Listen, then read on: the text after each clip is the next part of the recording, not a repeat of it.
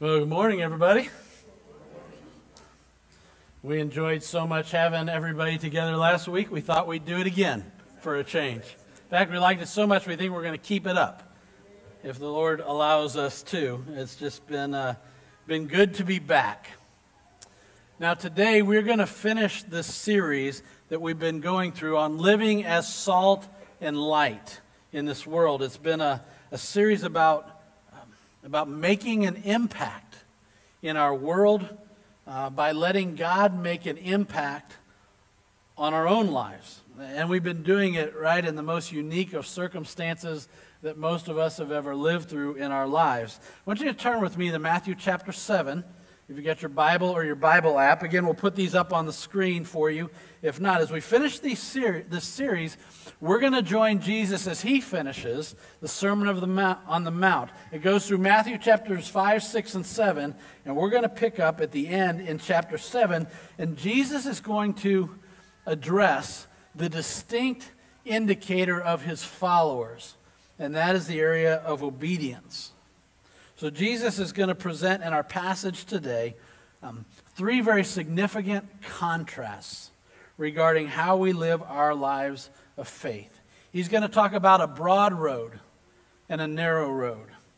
He's going to talk about um, the good and the bad fruit that comes from our lives that is produced by them. And he's going to talk about doing or failing to do the will of God. So, in these passages, he's not just going to so much offer new teaching, as he's coming to the end of his message to them on this mount that he's preaching on, he's going to share how people should respond to his teaching that he's offered.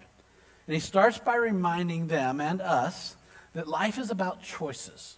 Okay, you're in Matthew chapter 7.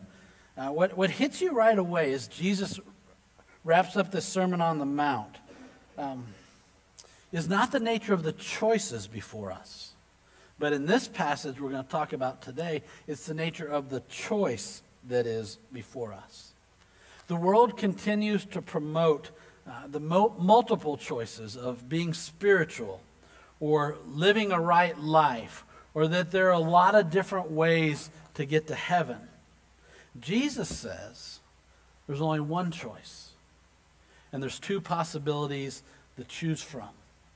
And he says the choice we make um, reflects our priorities, it reflects our goals, and it reflects our ultimate end game.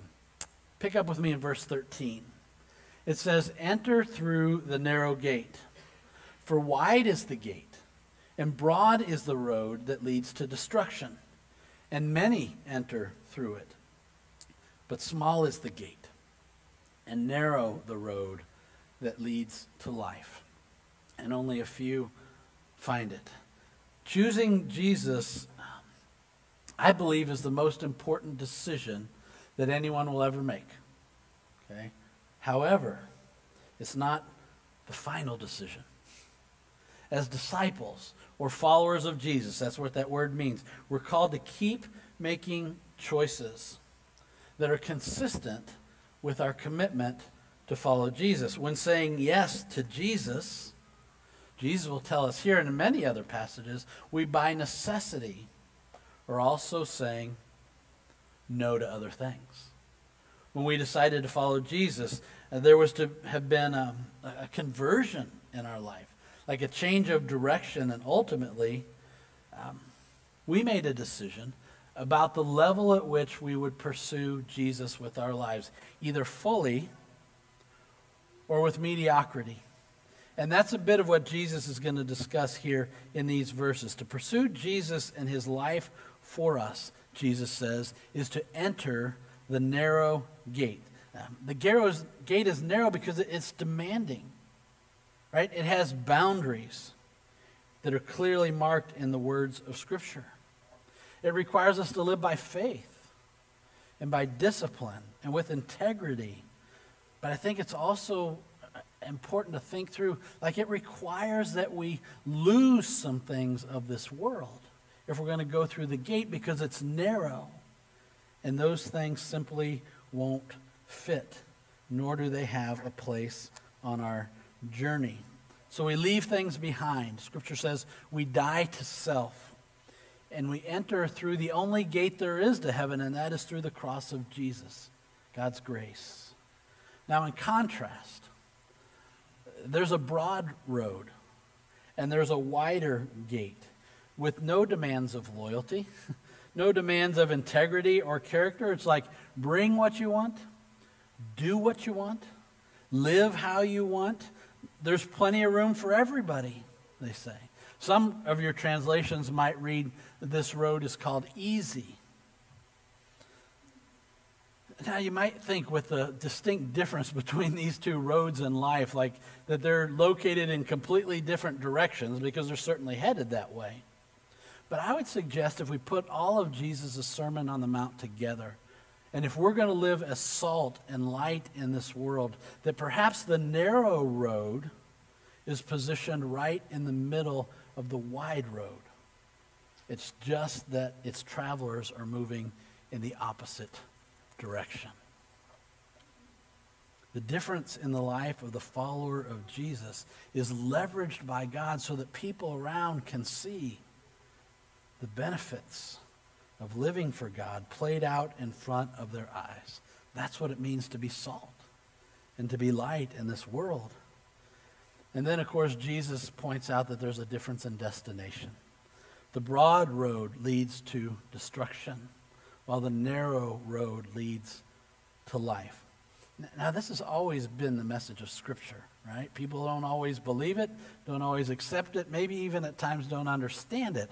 But if you go all the way back to Moses in the book of Deuteronomy, chapter 30, in verse 15, Moses said, See, I set before you today life and prosperity, death and destruction. Four verses later, in verse 19, he says, This day I call heaven and earth as witnesses against you that I have set before you life and death, blessings and curses. Life is about choices. It has always been that way. And then Jesus issues um, to his hearers, this, excuse me, this next thought in verses 15 to 20, that our life is clarified by our actions um, businessman. He was well known in, in their community, but he's he's pretty ruthless, right? Just um, that could mean irritating, okay, or it could mean ungodly. I'm not sure where on the scale he was, but he was known by everybody as something. But he wasn't known as a very godly guy or a very good guy for sure. And he went up to Mark Twain one time and he said, "You know, before I die, I'm going to make a pilgrimage to the Holy Land. I'm going to climb Mount Sinai." And on top of that mountain, I am going to read the Ten Commandments aloud. Mark Twain replied to him in his wit, as he usually did, You know, you could just stay in Boston and keep the commands. Which do you think God would be honored by more? Some grandiose thing that's on our bucket list? Or just living in the grind of obedience day by day, doing our best to give our hearts and lives to him. Jesus is going to say your life is clarified by your actions. Matthew chapter 7, beginning verse 15. He says, Watch out for false prophets. They come to you in sheep's clothing, but inwardly they are ferocious wolves. He said, By their fruit, or some of your translations will read, By their deeds you will recognize them. Do people pick grapes from thorn bushes? Or figs from thistles? Likewise, every good tree bears good fruit, but a bad tree bears bad fruit. A good tree cannot bear bad fruit, and a bad tree cannot bear good fruit. Every tree that does not bear good fruit is cut down and thrown into the fire. Thus, by your deeds, Jesus says, you will recognize them. Okay? So, for the disciple, right, for the follower of Jesus, Jesus is warning us um, to be discerning to not just accept everything that is preached or that is promoted in the name of Jesus or the gospel. He says, Those who teach false things in Jesus' name, um, they're called ferocious wolves because there's danger and deception because of their influence, where they can take their hearers, the journey that they will take them on. He says, Watch out for those who teach salvation without discipleship, those who teach grace without a response, those who teach faith without godly living.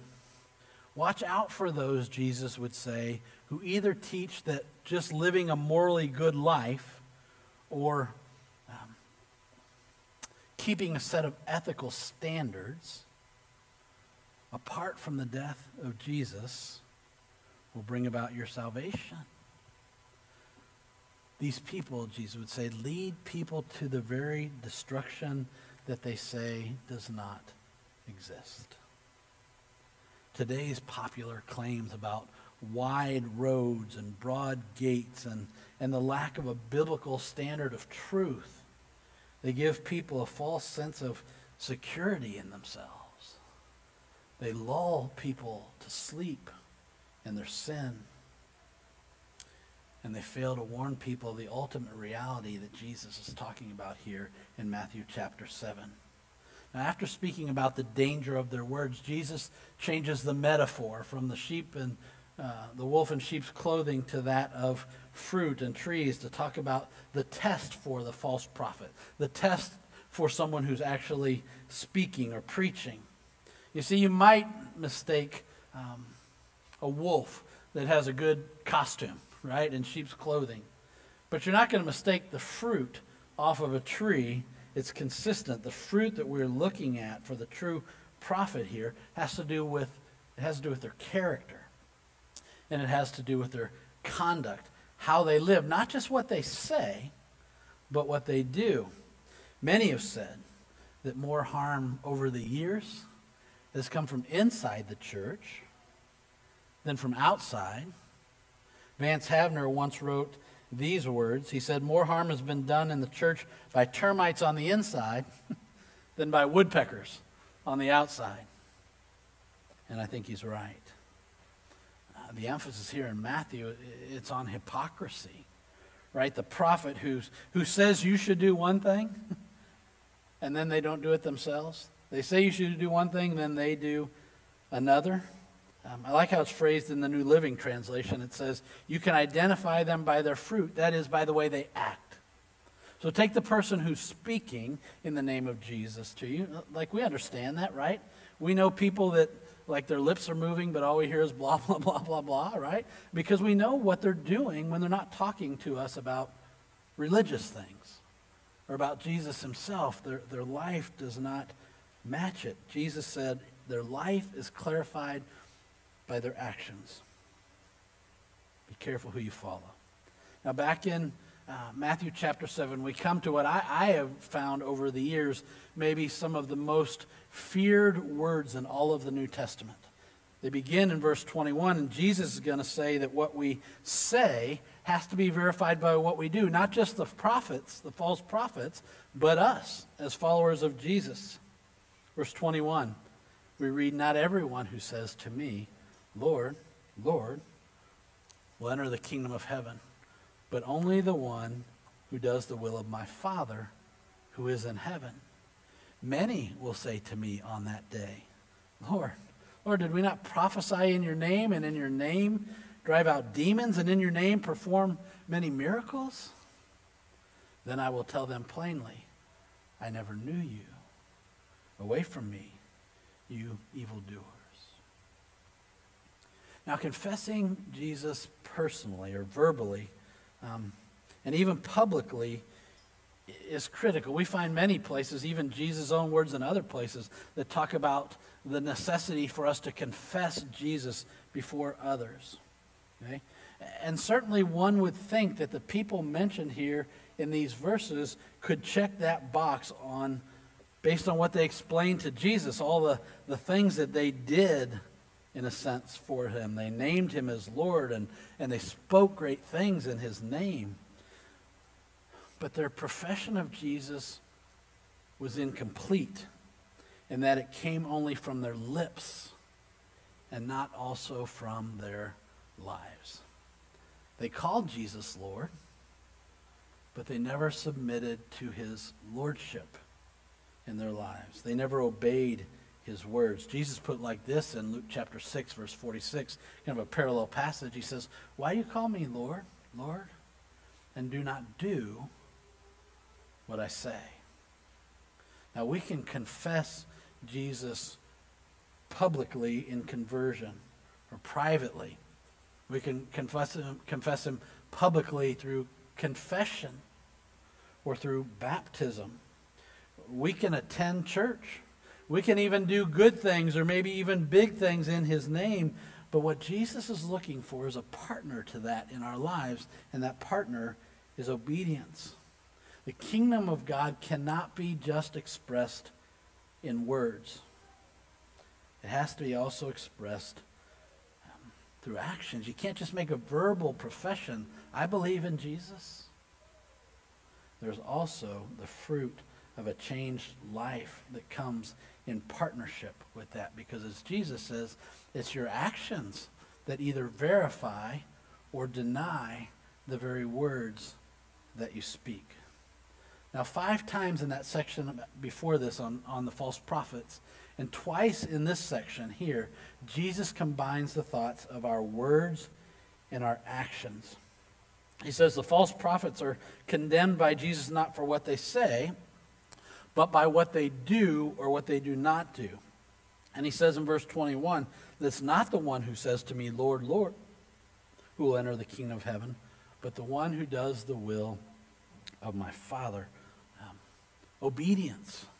Obedience is the proof of our relationship with God. Our final destination, if you will, is not going to be determined by what we say today or even what we say on that day in this verse will be by what Jesus says regarding what we do, whether our actions back up our words, whether our life reflects his lordship. And then finally, Jesus is going to paint one more picture. It's kind of a visual call to action, if you would. And he tells us finally then that listening must lead us to obedience. Same theme throughout all of these verses. Jesus is, um, is wrapping up this Sermon on the Mount, and it's all been leading up to these verses, like these choices, these distinctions that we're talking about today. It's a conclusion that calls for action. Jesus had just finished in this last part about those who, um, who, who talk about Jesus, call him Lord but don't do what he says. And now he's going to talk about those who hear what Jesus says, whether they actually do it or not is the difference. Matthew 7, beginning verse 24. Therefore, everyone who hears these words of mine and puts them into practice is like a wise man who built his house on the rock. The rains came down, the streams rose and the winds blew and beat against that house. Yet it did not fall because it had its foundation on the rock. But everyone who hears these words of mine, same beginning, and does not put them into practice is like a foolish man who built his house on the sand. The rain came down, the streams rose, the winds blew and beat against that house, and it fell with a great crash. Remember, Jesus grew up as a carpenter. Right? He knows what he's talking about here. The land around him is full of valleys. In the summer, those valleys are dry. But in the rainy season, there was significant flooding that happened. Some of you will notice, you notice what's, what they're doing on this house to the west of us down the road just a little bit. They've made some great improvements, that pond, that dock those boats and people fishing. And I love what they're doing. I just fear for them the next time that thing floods like it does every year or two or three or something like that. Jesus says when the floods came, hmm, which house would you rather be living in? Jesus says.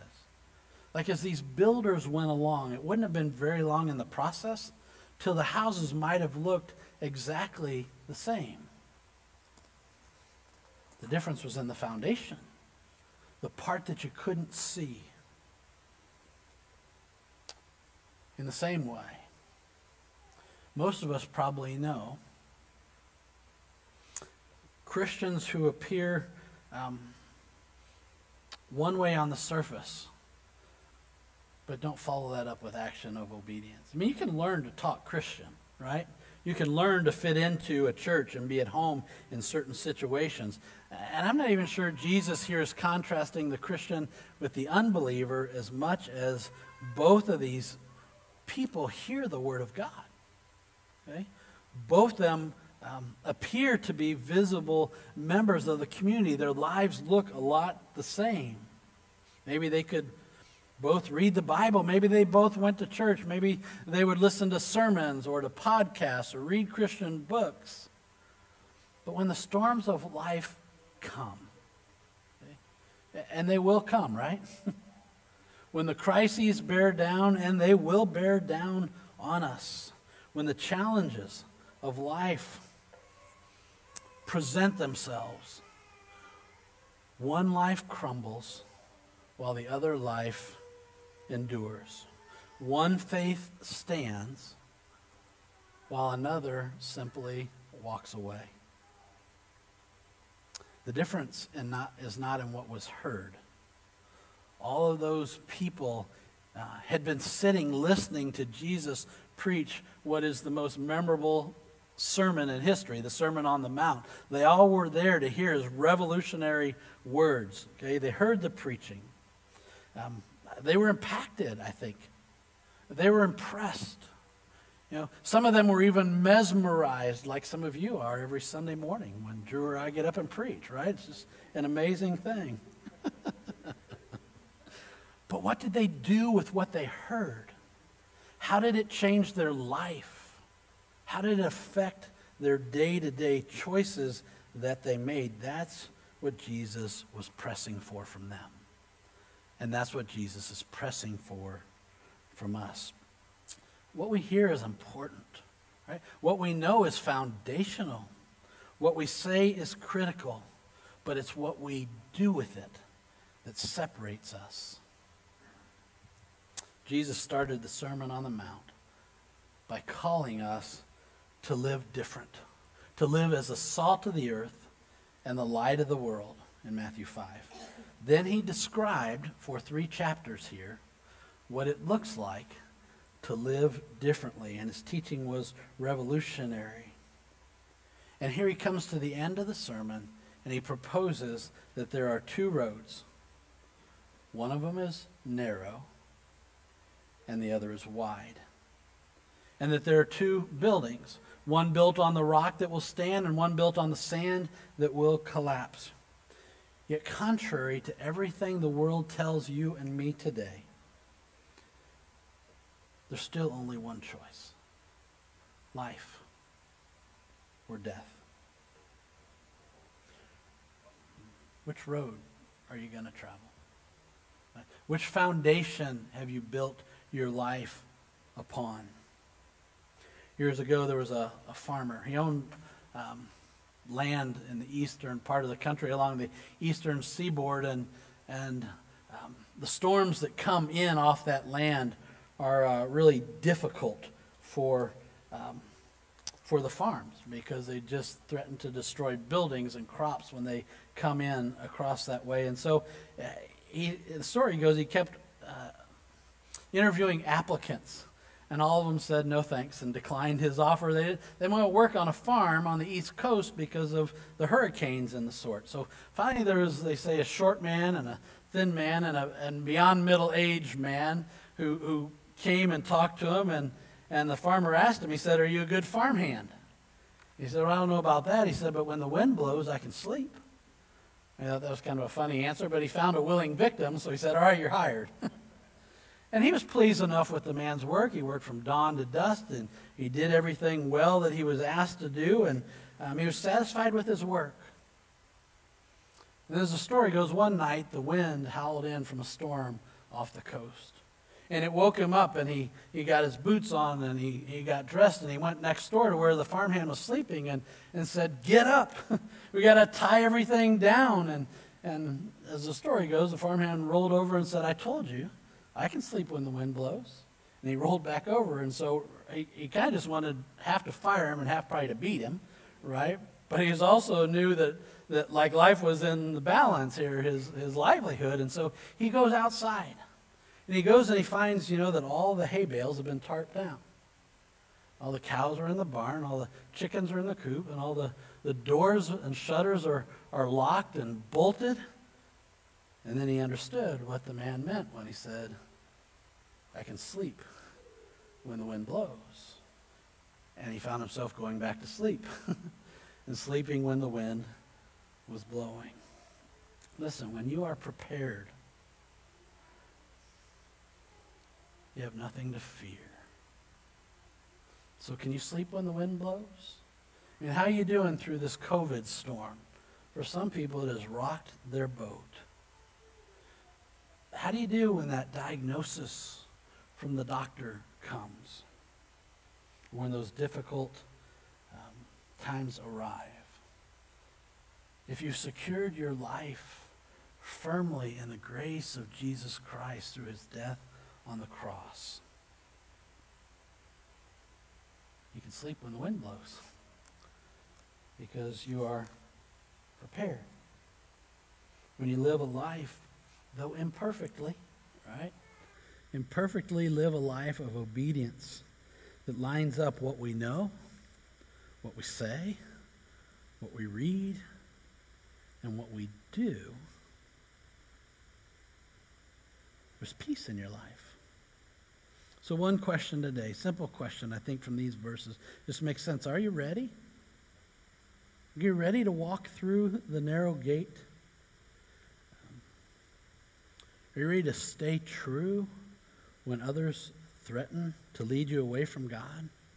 Are you ready to act upon the commitment of what you've heard or what you've read upon in God's Word? I would tell you this like, if you are, take heart.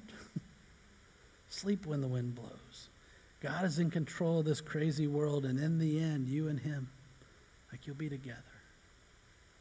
If you're not, I would suggest that Jesus would say that you take heed instead to His words here in Matthew.